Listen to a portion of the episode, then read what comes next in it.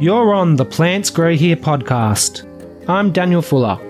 Come along with me as we enter a hidden world of deep horticultural, ecological, and landscape gardening knowledge with featured experts, industry professionals, and enthusiasts.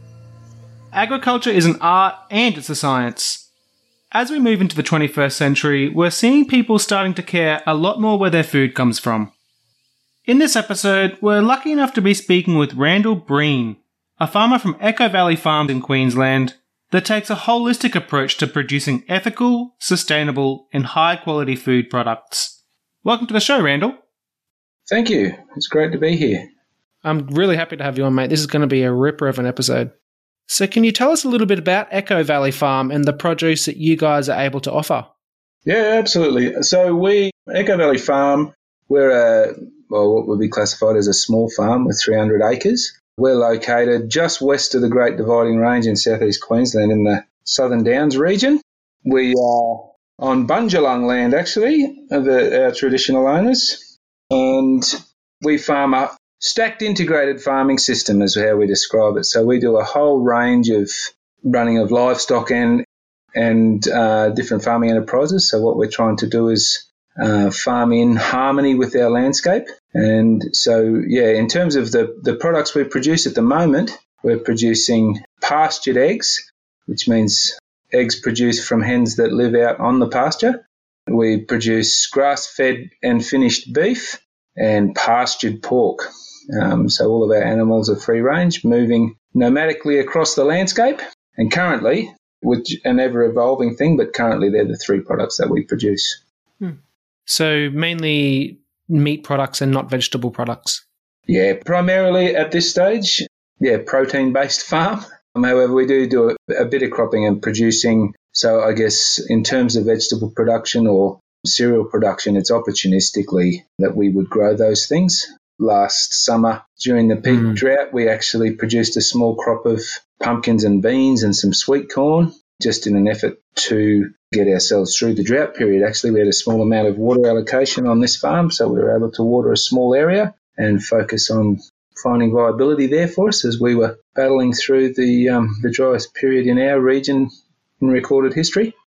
Yeah, so the, the mm. probably the the way in which we're using plants in terms of cropping and and growing things is really to produce fodder for our livestock that and to and building soil health. So our farm, like many in the region, is has been heavily over farmed through industrial methods. And when we came here seven years ago, we started the process of regenerating the landscape. So we're in the very, very early early stages of healing our soil, so that then hopefully as we move forward, we can add more and more different elements to our farming enterprise. Hmm. And on your website, it says that you practice the four goods. Yeah. Can you describe those for us? Absolutely.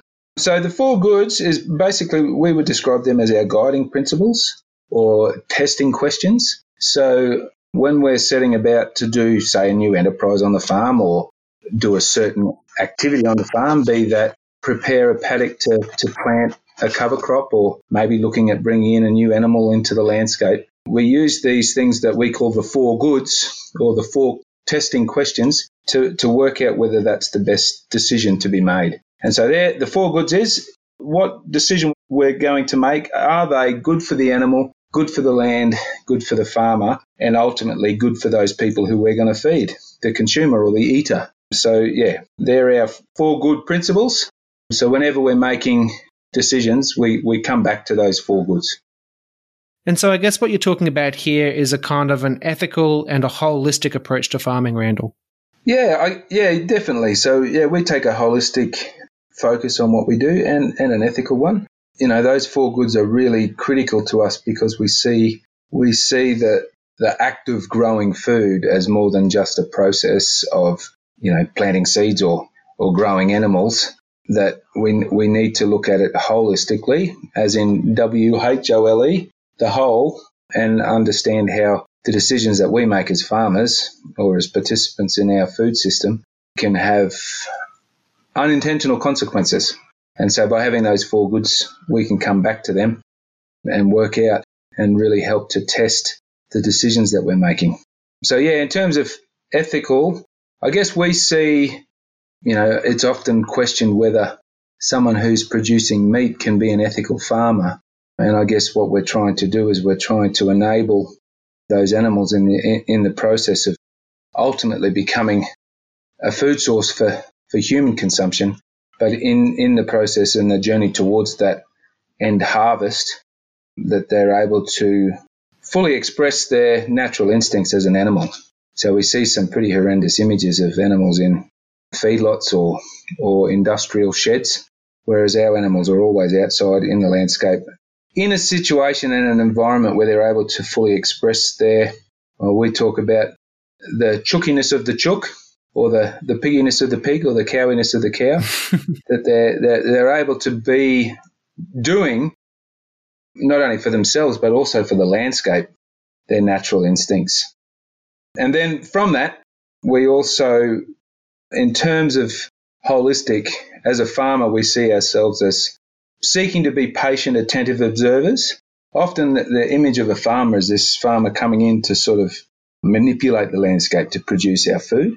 But really, what we're trying to be is patient, attentive observers and, and pick up on the cues that are being sent to us in the landscape in which we are to direct the things in which how we can produce our food in partnership with the landscape. So we're seeking to build an intimate relationship with our animals, with our landscape, and with the community that we feed. So we're not just trying to put food in boxes and send it away to, to somewhere else to be fed to people we don't know, but we see it as a critical element to our food production that we have in have a relationship with those people that we feed. Yeah. Absolutely. You mentioned something there that was quite interesting about the fact that some people question whether or not sort of farming animals can be ethical mm. when they're going to be eventually killed for food. Yeah. Essentially. Yeah, that's that's exactly right. We have some family friends in my family and they sort of they raise chickens. Yep. One of their mottos is there's just one bad day. There's yep. only one bad day. Yep. I think that's a good way to look at it. I'd even go further that say that if it's done well, there doesn't even have to be one bad day. And and that takes a whole lot more mm-hmm. development. That if we truly build a relationship with those animals, be it chicken, pig, cow, goat, whatever, that as they've lived their a, a fully enriched and long life, I think that's the other big thing. Um, a lot of people that are engaged in ethical and holistic food production aren't trying to grow animals to a production weight as quickly as they can because the benefits of those animals on their landscape is immense as well. So they're quite happy for those animals to take their time in their growth and grow naturally. And but also at, at that end, at that harvest day, you know, just like picking an apple or when when that animal's time is ready in in its peak production point, that if we do it right, we can the animal is not even aware. So there's it, it doesn't even experience any pain or suffering mm. as that moment when it makes its ultimate sacrifice, and we we honour that and are grateful for it. And one of those things is ensuring, you know, to add mm. to that, when we do harvest those animals, that we ensure we value every element of that, that animal. Quite often in the West, we just take the prime cuts and then the other stuff is wasted. Whereas we're very much advocate for a nose to tail consumption of everything that we, we turn into food. And that's an honouring of that animal, I think. Mm, absolutely. I think that that idea of the nose to tail honoring of the animal is a beautiful way, and really, it, it is a modern way to do it. And it's also an ancient way to do it too. I think that a lot of people in ancient times were doing the same sort of thing. Yeah, I think if we look at some of our traditional or indigenous leaders and and communities, they really did capture the the uh, the idea of honouring the animal as it sacrificed. You know, provided that product for us to to gain sustenance, you know, and um, we can learn a lot from our indigenous heritages, you know. Absolutely. And look, I guess we are a plants podcast, so it is nice to talk about the ethics of raising animals, but there, as you've sort of spoken on, growing plants is a huge part of grass-fed animals. Yeah, absolutely, absolutely. Yeah, so you know, more importantly, you know, the uh, the soil and the the plants critical to to a healthy and nutritious product at the other end. So yeah, we we don't actually start with the animal, and the animals that we have here at the moment could could change in the future based on what what the soil and the and the plants that we're growing at the time send up signals to us. And if we're a true patient, attentive observer, we should be able to pick up on those things and make those adjustments. So yeah, we're it for us. The animals just play a role in the healing of our landscape. And so, yeah, in terms of plants we grow and the soil in which we grow it are really the critical elements to the whole system working. Can you explain how it works that animals can actually help improve soil and sort of provide ecological benefits that plants alone can't? Yeah, absolutely. So I think the key thing we have to do when we're trying to work out how on earth could animals be beneficial to the soil or to the plants that are growing when you know the, the, animals are coming through and eating them off, and we would think that would be the last thing that a plant wants to experience. But in actual fact, if we look at nature as a guide, because nature is the perfect system, you know, it gets it right, and there's a way of explaining the natural process as a complex adaptive system. So it's so dynamic, ever changing process that it's moving and shifting in ways that as a as humans we think linear in a straight line you know and you know as farmers it's very difficult not to go well i've got to take this thing from this point to that point. But if we can slow ourselves down and i'll come back and repeat the patient attentive observer if we can slow ourselves down and be patient and attentive and look to nature for the guide the guide what we find is that in nature there is no no place within nature where animals and plants don't coexist. So from, you know, the south and north mm. poles all the way to the equator, in every environment, those things are coexisting together and they have formed a symbiotic relationship to be mutually beneficial. So when we bring, so if we've got a grass paddock, if we look to places within nature where grass is, we will see large nomadic herbivores moving across the landscape.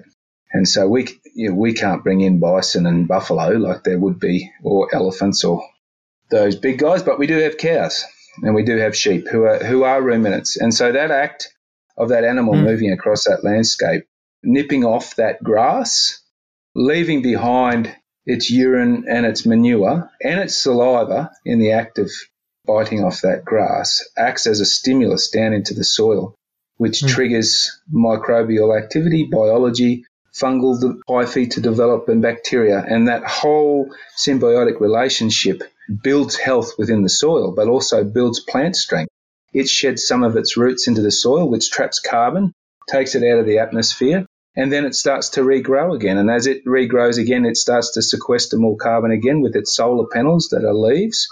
And that whole process moves over again. And so that's where, for us, those animals are so critical in in the system.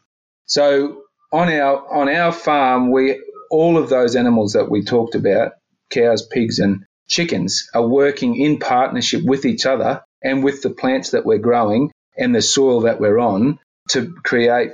Well, it's a dynamic natural ballet, and my job really is just to help to conduct mm. that orchestra or ballet so that the outcomes at the other end are beneficial to the, the broader environment and to the soil and the plants that we've got on our landscape. Mm. And that's contrary to what a lot of people might think that animals are actually sequestering carbon in the soil. Yeah, and I think that's really important. So when people, so there's a lot of words that are used about sustainability or regenerative agriculture or agroecology. But people who have chosen to move down that way rather than, say, industrial agriculture and those images of feedlots of cows standing in a feedlot with not a blade of grass around on bare earth eating grains, mm. there is no question that in that scenario they are producing toxic greenhouse gases because that's not they're not in their natural mm. environment. They're not expressing their natural their natural instincts. They're not mimicking nature. But when we shift mm to a model, a regenerative model, where we start to observe what we're doing and we're patient and we're attentive and we start to see these animals and their activities, all of a sudden we can we start to realize, and the science now is backing it up, that for millennia herbivores have been roaming the earth. And in actual fact, my understanding is that currently there's less herbivores on the planet today than there was 2,000 years ago. You know, we had millions upon millions of mm, wild buffalo and bison roaming the earth, but it's the way in which we're doing it. I heard a, a great line that's saying it's not the cow, it's mm. the how. And I think that's something that we need to focus on. That these animals, the issue is the human, and we we try to uh, reduce the issue down to a single problem. But nature doesn't work on individual issues. It's a complex adaptive system, and she plays the long game. And so, if we can try to look mm. to her for guidance, I think all of a sudden we can start to see that agriculture can, if we choose to, be the solution to the current environmental issue, of which, unfortunately, agriculture has been the major contributor to the problem, but it can also be the solution. Mm. Mm, absolutely. I think that people are sort of becoming more and more aware of their impact upon the earth. And I think farmers are definitely right up there with those at the forefront of that a lot of the time. Yeah, I think it's really exciting at the moment. Um, I think the potential of where where it can take and yeah, the things that we can do when we just take a, a simple shift. But you know, and the reality is is that it's the consumers and the eaters that can drive this change forward because ultimately, as a farmer, totally. I can really only produce what the consumer and the eater chooses because I can be out here banging away, moving cows around in the paddock, eating grass, but unless the consumer demands that system, unfortunately, I'm not going to survive because we have an economic imperative that has to be met as well. Mm-hmm. I'd like to talk a little bit about that eh, sort of later on in the episode. Yeah, absolutely. Can you tell me, do you add any amendments, compost, or fertilizers to your soil, Randall? Okay, so yes, but in a very different way.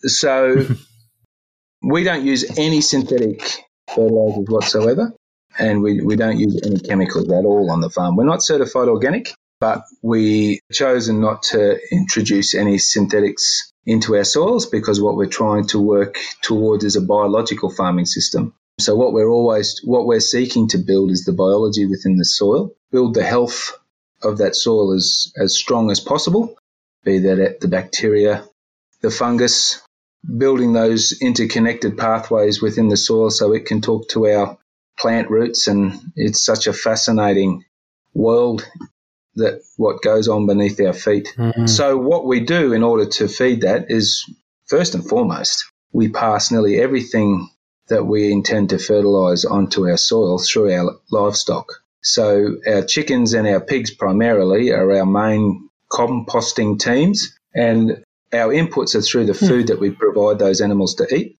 And then the benefit that we get is the manure that they put out the other end.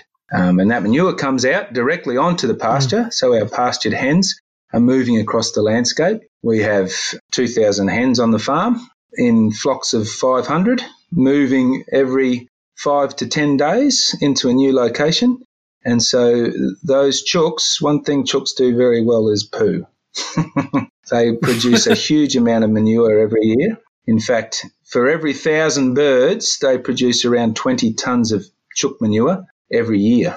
So, you know, if you do the maths, we, we put down, yeah, we put down about 40 tons of manure across our landscape every year, which is highly nutrient rich and full of nitrogen, phosphorus, and you know the, all the NPK, the whole the whole bit. And so that's our primary fertilizer. Yeah, and then we also so that then um, once those chooks leave that location, we will then plant a crop in behind that and utilise that manure that the chooks have left behind.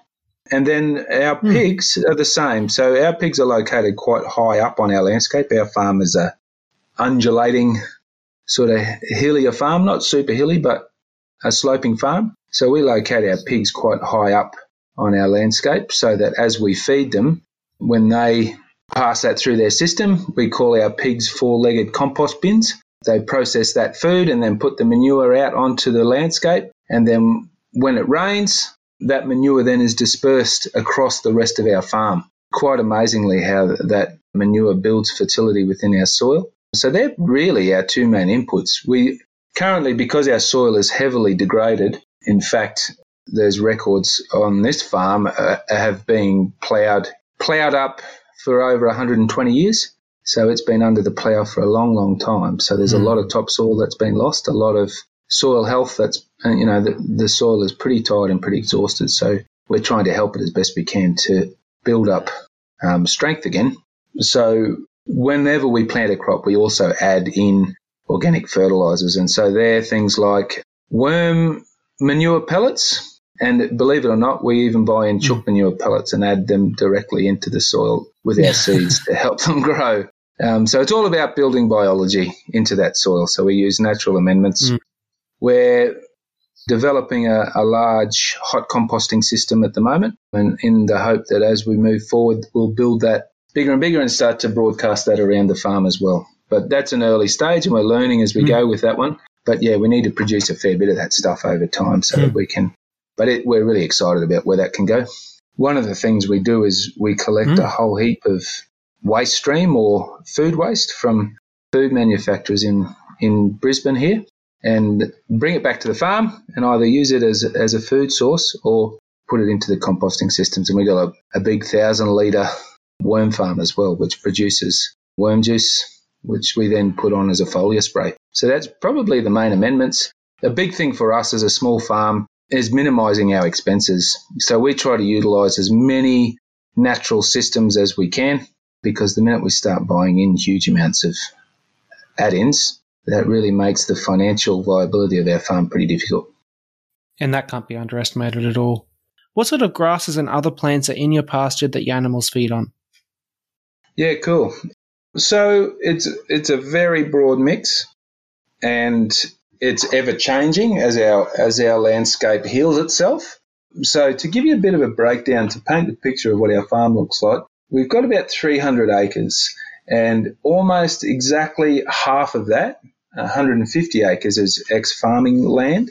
So if you you picture a classic farmed farm, opened, almost zero trees present, with a whole heap of what they call contour banks, which when the farm was ploughed continuously, these banks are put in at every 50 metres across the landscape going down the hill to stop the soil washing away.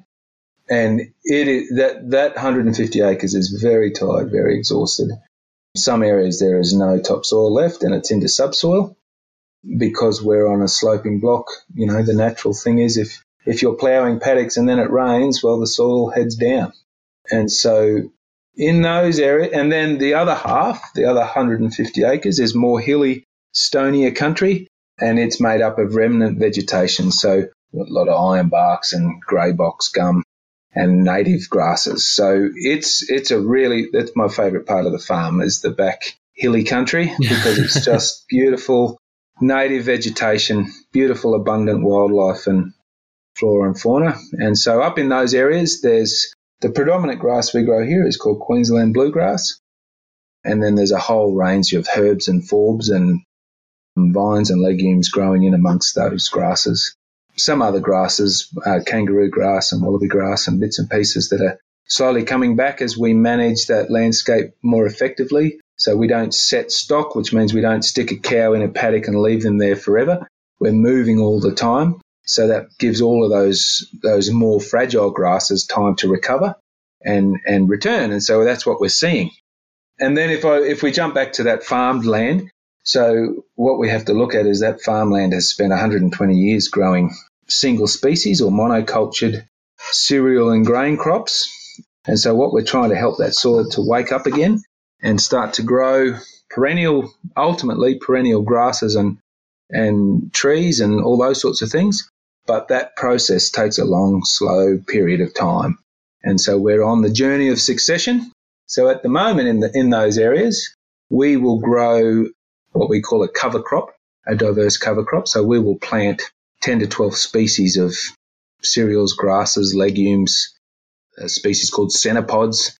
And so all sorts of, all myriad of, of plants, we'll put them in all together so that they grow in partnership in symbiotic relationships to help stimulate um, soil biology and health. And then along with them is a whole myriad of what we call what the general mindset is weeds, but we call them less desirable plants, but they're incredibly important in terms of the health of the soil. So we let everything grow. We don't spray or remove those plants because we see them as integral to the, the ultimate soil health. And then as we move forward, and we're just starting to see it now about you know seven years into our journey, we're starting to see perennial grasses returning to that landscape. So we're starting to grow grasses. Purple pigeon is one of the things. It's not a native grass, but it's starting to return. So at some stage, it's being put into the landscape and it's starting to return. And, you know, the bluegrass is returning and kangaroo grass and all those sorts of things are starting to return to the landscape, which is beautiful. And so with time, we believe that that, that cultivated country will heal. But it's a slow, a long, slow process. And yeah, we're getting there gradually. I guess, you know, when you hear grass fed beef, it doesn't necessarily just mean grass. There can be a lot of different sort of things in the mix there that it's eating. So it's quite a wide, varied diet.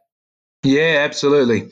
Maybe the uh, a better phrase would be to use the term salad bar beef. I don't know. but it, uh, yes. salad the, bar beef. the more, the more diverse. So this is a big thing that we talk about on our farm diversity, diversity, diversity. It's critical. So, you mm. know, just like if you imagine if all you ate was Weet-Bix every day, you'd get pretty sick of it. And be that yeah. grain or grass, a cow is looking to meet its mineral and vitamin needs by browsing and finding different things to meet the because th- every plant will will have different minerals and and elements to it. And a cow far better than us can tell what it needs. And it is able to select plants and herbage dependent on what what it's it's it's needing at the time. And it's quite amazing to watch a, an animal mm. move through a, a pasture of diverse species, you know, and some of our pastures could have 20 to 30 species in them. And they will select the plant that they are looking for because they, they, they pick up however they do it. Mm. I, I really don't know, but they're far smarter than us, and they they select that plant for their for their immediate need. It's quite astounding. Yeah, my dad has a cattle farm on the sunny coast, and he says the same thing that he sees this, the cows, yeah, choosing one plant type that they're going to yeah. go and eat. That is incredible. Yeah, it's quite amazing, and and you can it can change throughout the day too, from morning to evening. So we've talked a little bit about sort of working with the native flora and fauna in your area. Can you sort of touch on that a little bit more for us? How, how do you do that? I guess what we're trying to what we're trying to do on our farm is is be a, a participant in in the overall ecosystem that we farm in, um, and so that that's about partnering with everything, not just the things that we're trying to achieve, but but trying to be a patient, attentive observer and and and watch and work with the the native animals and plants and yeah flora and fauna that that were here before us and that that are actually regenerating as we practice the way that we farm. So some of the things that we do, we we plant a lot of pollinator species in our cropping. So we we run multi-species cropping. We don't ever plant a monoculture when we're planting seeds. And so we always make sure that we put in amongst that things that aren't necessarily fodder for, for cows or pigs or chooks, but actually there to to foster habitat for for bees and bugs and grubs and, and, and animals that are that are cohabitating our landscape with us.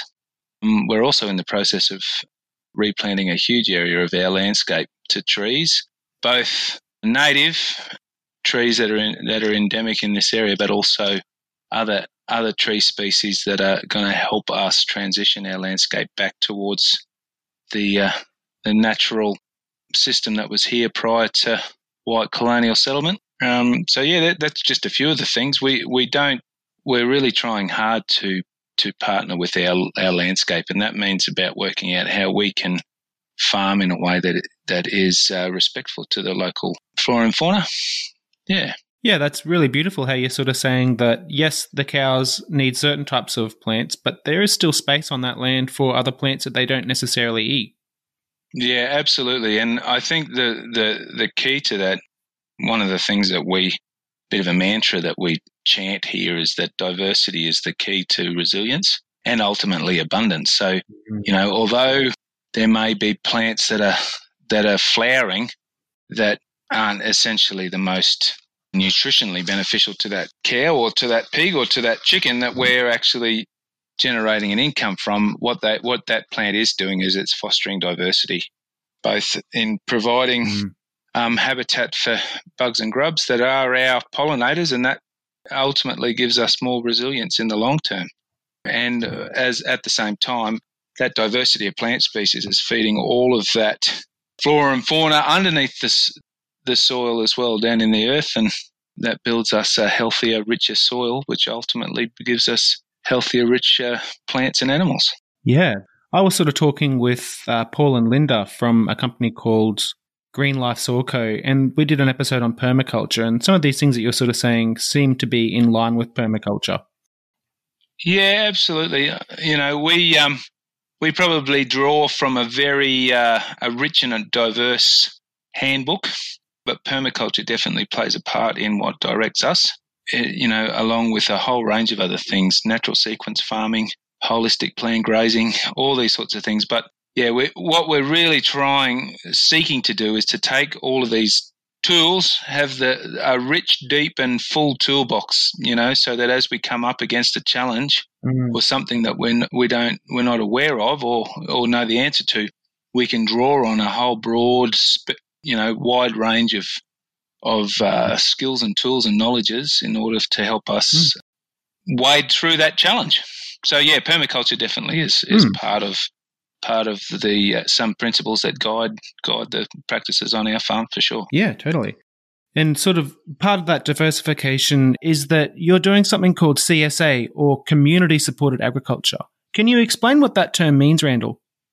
Yeah, absolutely. So, community supported agriculture is a really uh, something very, very uh, dear to our heart. But it, it's a it's a, a unique way of farmers engaging with their the community that they feed. So we talk we talk about on the farm about building an intimate relationship with our animals, our landscape, and the community in which we're part of, and the people that we feed. And so, community supported agriculture is a way in which we distribute our food to the eater or the, our our community. And so, the the idea is that people who are consuming our food sign up and become part of the the farming system which means that they're they're assuming some of the risk in the process of the food production, and so they might sign up for for generally our CSA is um, for six or twelve months, and I guess you know a simple way to describe it is like a wine club. So they they agree to to paying a, a monthly membership,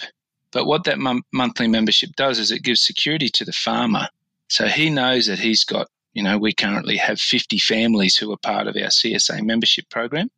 And so we know that we have the security of that income, which helps us to plan forward over the 12 month period. So we know we need exactly this much meat, we need exactly these many eggs to meet the demand for that those farmers, uh, for those eaters, our our community. And then what it does is that those community members, the eaters, are then invested in our farm as well. And so as part of that membership, we deliver to them on a monthly basis a, a, box full of the produce that we produce. And so the, the idea is that it's the consumer is sharing in the risk and the reward of food production. So to explain that out, I guess if let's say we have a really lean year, so we've just come through three years of intense drought, and in fact the the driest period in living memory in our region so that has meant that we've had leaner years. So it might mean that the community supported agriculture members get a little bit less in their box each month, but they accept that responsibility because they understand that this is part of a period of of uh, scarcity, but they also know that at, at some stage there'll be a period of abundance. And so they're sharing in that risk with the farmer and sort of removing all of that load that the farmer often has to take in order to to help us find a better relationship between the eater and the producer. Other things we do as part of that, we actually open our farm up to those CSA members and they come to the farm two, three, four times a year. They, they take part in tree planting events. We have a big CSA celebration here once a year where we, We thank everyone for their support. We have a great big feast on the farm and we talk about things that we might need to change or develop or do better for the following year. And so it's just a beautiful way of connecting community with the act of food production. Hmm. And there will be links in the show notes for people to sort of learn a little bit more about CSA in general and to also sign up for you guys' CSA program. Yeah, that'd be great. We'd, we'd love to uh, welcome more CSA family members on board. Um, and there is a lot of farms, more and more so, small scale food producers around Australia and around the world that are that are utilising a CSA program, and it's it really is a beautiful way of trying to fix a food system that yeah is a little bit damaged at the moment. Absolutely, yeah. So can you speak a little bit about how the market is changing as we move into the 21st century and what is actually important to your eaters? Yeah, absolutely. I think I think we're, sh- we're we're seeing a huge shift. I think the reality is that from a farmer's point of view, over the next 10 to 15 years there's going to be a massive movement in land ownership in reality you know the average age for farmers in australia is around 65 years of age so that means that there's going to be a change pretty soon. And as food citizens, the decision really lies with the, the consumer to decide uh, who's going to be the producer of our food. And we're experiencing more and more people with some serious concerns in relation to that because the reality is, is that it's either going to go down the path of industrial food systems where they'll control all the means of production, or we have to somehow find a way to get young, enthusiastic farmers onto the land so that they can be growing our food in a way that's connected with community.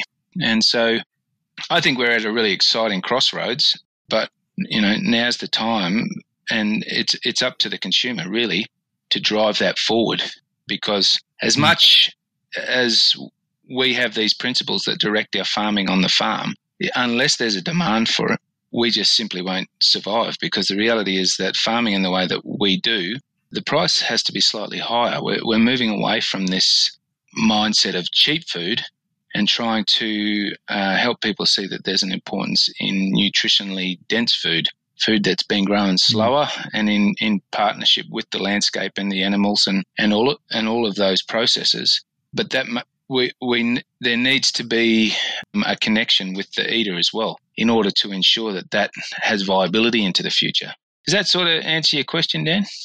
Yeah, it does, mate. And it sort of makes me think that as a consumer, I would sort of think of a, a, CSA program or, you know, even just smaller scale farms where you get to sort of, you know, go to the markets, shake the farmer's hand and say, you know, g'day, how you going?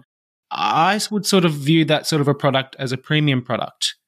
Can you speak on what your thoughts are in regards to this sort of way of farming as being viewed as premium by consumers? Yeah, cool. Yeah, I guess I guess it is to some degree at the moment, but I would really, you know, I would I'd love to see the fact that that, that whole concept moving. I think that this this style of farming shouldn't be considered premium, but we, it's essential in terms of the long term viability of of agriculture. You know, we're in a in, we're in a climate crisis. Things are going pretty pear shaped pretty quickly. You know, we're experiencing it here on the farm. You know, we we to give you an example, we're supposed to be in La Nina year this year out on our farm, and in and that means generally uh, an above average rainfall. Well, we haven't even hit our average rainfall yet this year.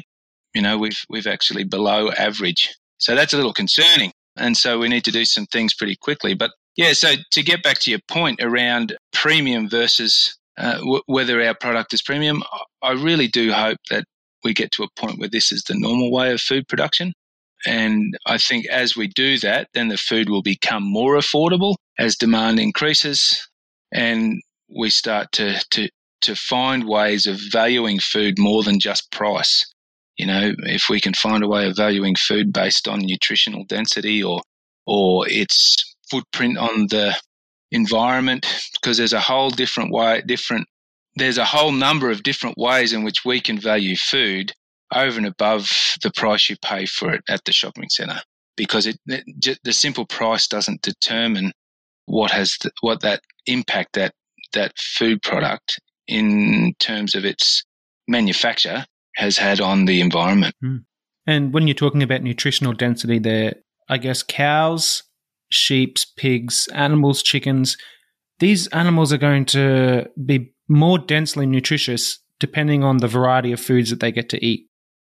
Yeah, the food that they eat and the way in which they live and the ground on which they're on, all of those mm. things are going to have an impact, an impact on its on their nutritional density, on whether they're carrying residues of chemicals in their in their meat and in their system, and that's for plants and and animals really. And so you know, if an animal mm. is provided with a a rich and diverse life, able to fully express its inner self, you know, being the chookiness of the chook or the the pigginess of the pig, you know, a pig that's able to get out into the into soil that is chemical free and and with a rich, diverse range of plants growing on and in it to wallow in soil and, and get about and eat bugs, grubs, and all of that. All of that nutrition and, and nutrient is going to permeate through into the, the flesh of the pig. And if you contrast that to a pig that spends its entire life force fed um, antibiotic laden grain products inside a shed on concrete floor, you know, which has got all of its manure sitting below it. You know, there's a whole heap of ammonia that's coming up through the floor. Well, I know which which pork I'd like to eat. Put it that way. Yeah, couldn't agree more, mate. Yeah. So I guess a lot of people might be listening to this now. They might be farmers. They might be wanting to get into agriculture. Do you have any advice for people who are looking to get into a small scale farm similar to you, even with a CSA sort of a, an approach to things? Yeah, I think you know there's it's it's a challenging, a very challenging process because mm. of the the the limitations to entry. You know, you need a huge amount of capital to get started, and you know, and Janita and I didn't have that when we when we jumped jumped out of the boat and ha- have had a crack. But you know, start slowly, spend some time with other farmers doing things that you admire. You know, most people within the the uh, regenerative ag or agroecology movement are hugely passionate about sharing their knowledge and they want to see more people entering into this food system and this hmm. way of producing food. And I think, yeah, it, uh, it, it is such a great, enjoyable, challenging, and all of those words journey to head, out, head on we absolutely love it, but it's not without its challenges. And and yeah. financially, it can be incredibly difficult. You you do feel as if you're you're walking on a knife edge all the time. But it is, I think, immersing yourself into these systems and talking and and spending time with other people doing it. And then in terms of the actual access to land, there's such a such a range of ways in which we can get into farming these days. There's a making access with other farmers that will allow you to utilize a small parcel of their land to sort of cut your teeth on. And the beauty of a stacked mm. integrated farming system is that, you know, you can bring in an enterprise onto someone else's landscape that's going to be beneficial to their land and also generate an income for you as a beginning farmer. That's pretty exciting. You know, in mm. a lot of our regional areas are, are slowly dying as, as industrial agriculture takes over and it reduces the farming systems down to machinery and you only have one person sort of running around running machines whereas these stacked integrated agroecological farming systems demand a lot more labour. And it really excites me to think about um, our regional areas coming back to life as more and more people come in and start different uh, agroecological enterprises. And um, yeah that to me is pretty exciting. Hmm, absolutely. I have heard that there's a bit of a movement of people sort of leaving the cities and going back out into, into regional areas after sort of this coronavirus um, lockdown experience of being locked in the city. So there might be a lot of opportunity there. Yeah, absolutely, and I, and I, you know, it's pretty exciting, and you know, there is, yeah, it's inter- It's been really interesting to see how people are, are starting to look towards the regional areas and relocating away from the city centres and, and looking for a different way of life, a way of being. And, hmm. you know, I think these integrated farming systems have got a, a real potential to offer aspiring farmers an, an, a way to get into agriculture I mean, that can can start off small and grow as your knowledge grows. Step one for someone who might be listening to this and sort of feeling a little bit inspired might be to follow the links in the show notes to your website and also follow you guys on Facebook because that is actually quite inspiring to look at what you guys are doing and some of the photos that you're coming up with and yeah, all that sort yeah, of stuff. Cool. Yeah, absolutely. And you know, there's more and more um, amazing guys out there that you know doing YouTube and things like that. But yeah, well, yeah, I appreciate uh, the support. Definitely. Hmm. So, what are some other guys that you would recommend on YouTube and stuff like that? Oh wow! So there's there's a great um, there's an organisation that that I'm a part of called AFSA Australian Food Sovereignty Alliance, and they've got a pretty cool program going on at the moment on their Instagram page, where they're introducing different farmers every week and you can that different farmer takes over their Instagram page, and that's really cool because each week you get to see a new farmer doing new and exciting things, and that's pretty inspirational. You know, there's the there's the classic guys around the world that are pretty well known in the region. Things people like Will Harris from White Oak Pastures, Chris Newman from Sylvanaqua Farm. I think I said that right. And they're just there's Tammy Jonas. She's down in Victoria there, there's just such a, a, broad range. You get out there because on social media, a lot of these guys are doing a whole heap of things, and yeah, you, you, you get really inspired.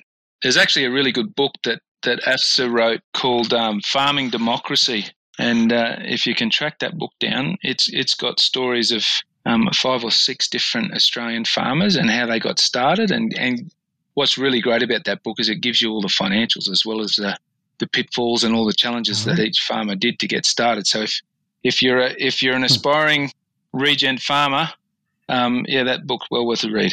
Mm. So I always like to ask our guests just before we wrap the episode up, Randall, is there anything else that you'd like the listeners to know about? Yeah, cool.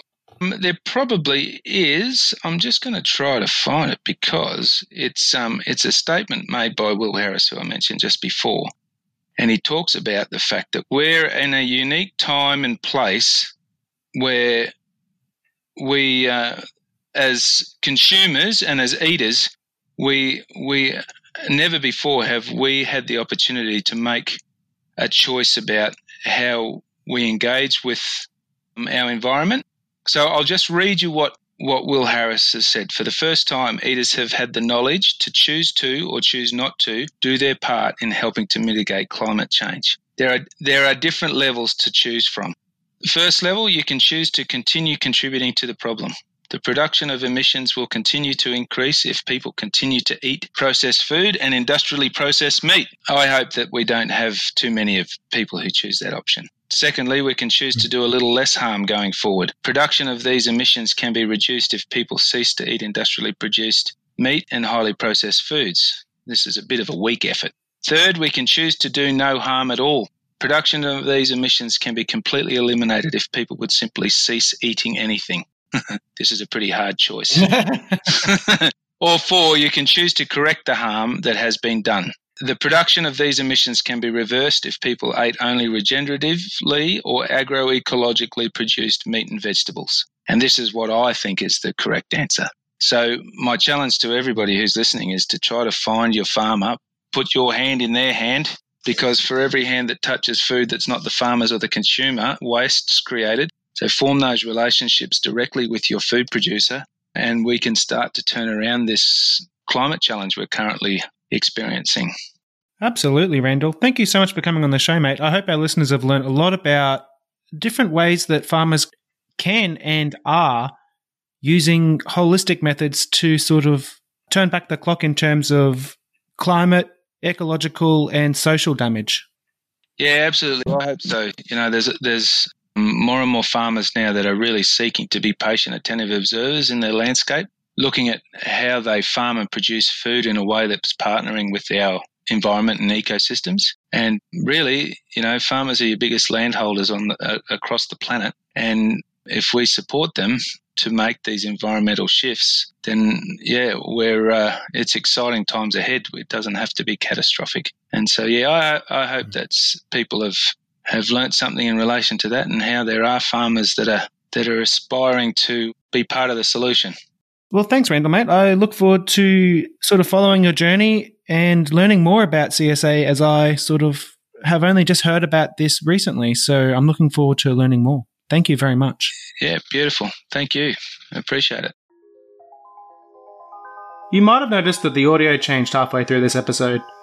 And that's because we had some internet difficulties where half of the episode wasn't uploaded correctly. So, a big thank you to Randall for being generous enough to come back on the show and repeat himself so that we could share the full episode with you guys. There's a link in the show notes if you wanted to get in touch and thank him personally. Depending on where you're listening, the links in the show notes may or may not be clickable. The best place to find clickable show notes is from the podcast section of plantsgrowhere.com. Just look for the lowercase i icon in the podcast player.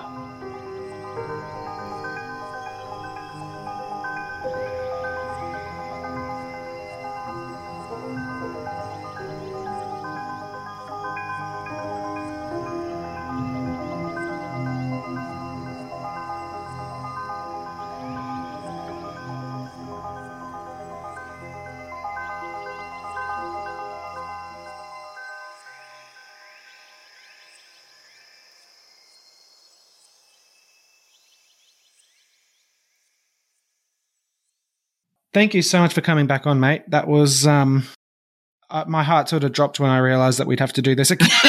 Thank you so much for being so generous. Oh, no worries, mate. I appreciate it. Yeah, hope, hopefully it, um, yeah, it should it should have worked this time. Hopefully, eh?